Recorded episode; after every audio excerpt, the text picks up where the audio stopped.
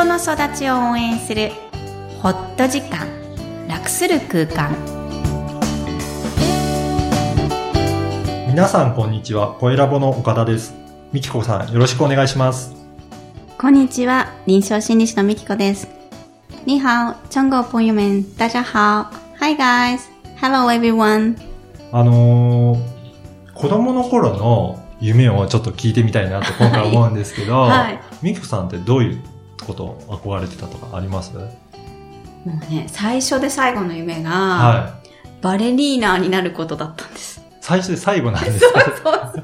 あんなに、うん。こう夢見たものはないぐらいっていう感じですね。バレリーナ。それそう、どういうのがきっかけで、それは？あ体が弱かったんですねう、ん。で、アメリカに5歳に行って、いはいインフルエンザにいつもかかるみたいな子だったので、近所のはい。バレエ教室に母が連れて行ったのがきっかけなんですが、はい。その日の光景も覚えてる。へーそれだけ衝撃的で。衝撃的だったんですよ。もう、未だに覚えてます。水曜日がレッスン日。うん。それぐらい水曜日は未だに、あの、好きな曜日ですね。あーで、もうバレリーナになりたいなりたかったですね夢があったんですね。はい。岡田さんはどんな夢を持ってました？私はですね、物理がすごい好きで、うん。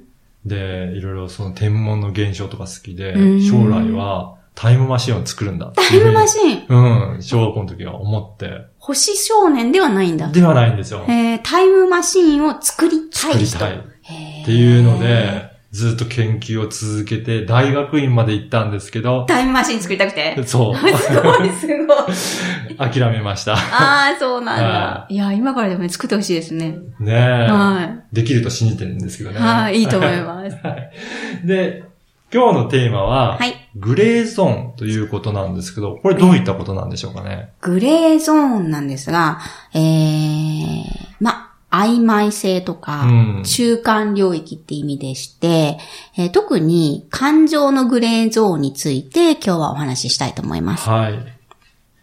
感情のグレーゾーンっていうと、どういったことなんでしょうかね？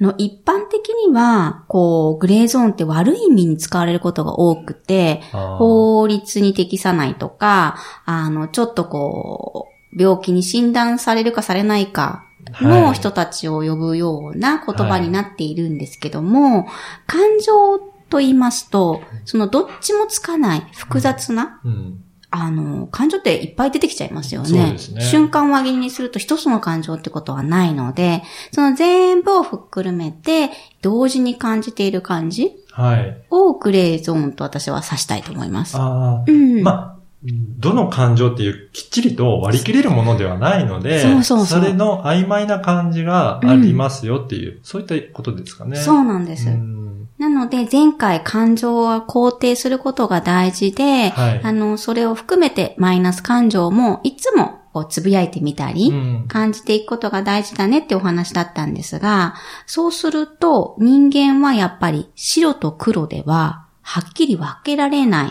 はい。このグレーゾーンを好きとは言わなくてもいいんですけど、はい。あの、大事、それでいいんだって思える方が生きやすいうんっていうことは言えると思うんですね。そうですね。うん。なかなか白黒はっきりつけてしまうと、うん。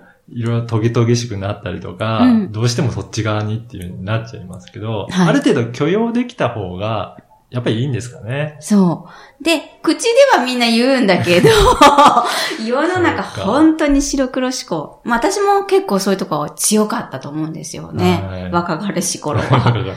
え、岡田さんなんか特に、ね、宇宙の仕組み大好き公式にも少年なわけうだから。数学はもうはっきりしてますから、うんもうそれで解けるか解けないかっていうので、うんもう答えが明らかなものを扱うっていうことなので、曖昧さは本当ないんですよね。何がそんなすごい好きなの？えーっそのはっと、きりしてるのが嬉しいの？謎が解ける時あの、その快感ですかね。解明できたという喜び。ですねスッキリ感ね。スッキリ感。だから、パズルとかでも同じような感覚かなと思うんですけど、何かピースを当てはめていって、あ、スッキリ解けたってなると、うんそれが気持ちよかったりするので、うんうん。世の中の仕組みもそれで分かってしまえば、うん。なんかすごくスッキリするっていうようなことがあったような気がしますね。うーん。それが大人になってどう変化してきました？大人になってからは、どちらかというと、はい曖昧な部分にも面白さを感じてきたのかなと思うんですよね。なの、で、えーっと、ビジネスをやっていく上でうは、ん。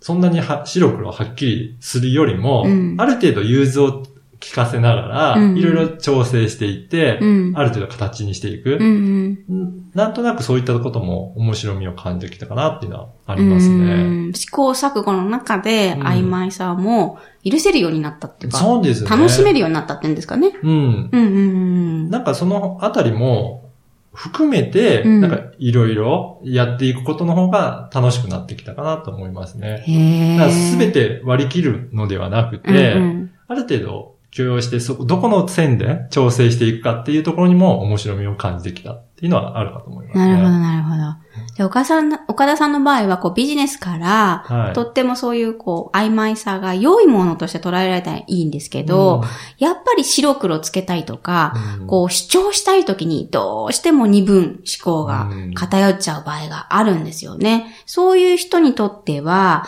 その中間領域を作るっていうのがとても大事。うん特にストレスに耐えられる一番の近道なので、おすすめします。あーストレスに耐えられるようになるんですね。そうなんです。どうしても白黒つけたいとどっちに行かないといけないとか、うんえーどっちかに行かないといけない、ねばならない思考って言うんですけど、はい。べき思考が一番疲れちゃうんですね。そうですね。うんうんなので、鬱になりやすい人も、ちょっとねばならない思考が強いっていうふうに言われてるんですが、こう、分けること自体が、もうできないことに対するチャレンジを大きくしているので、どっちでもいいやと、どっちに転ぶかなっていう、こう、サイコロ的なゲーム感覚の、うんあの思考の方が柔軟性があって、自分も楽しくなれると思います。なるほど。なので、えーはっきり決めたくなった時は、どっちでもいいや。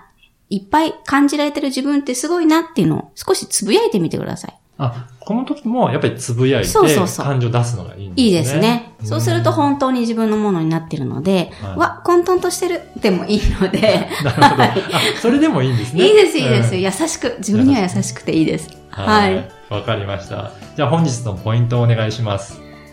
はい。曖昧な感情とも付き合っていくことで、えー自分にも、えー周りとも融合できて、えーとても、えー素敵な関係が作り出せます。えー生きる上では、その曖昧さを認めることがしなやかさを作ります。とっても魅力的ですね。今日も一日よく頑張りました。はい。あの、この、ポッドキャストを聞いて、みみきこさんに質問したいなと思った場合は、どういうふうにすればいいでしょうかね？はい。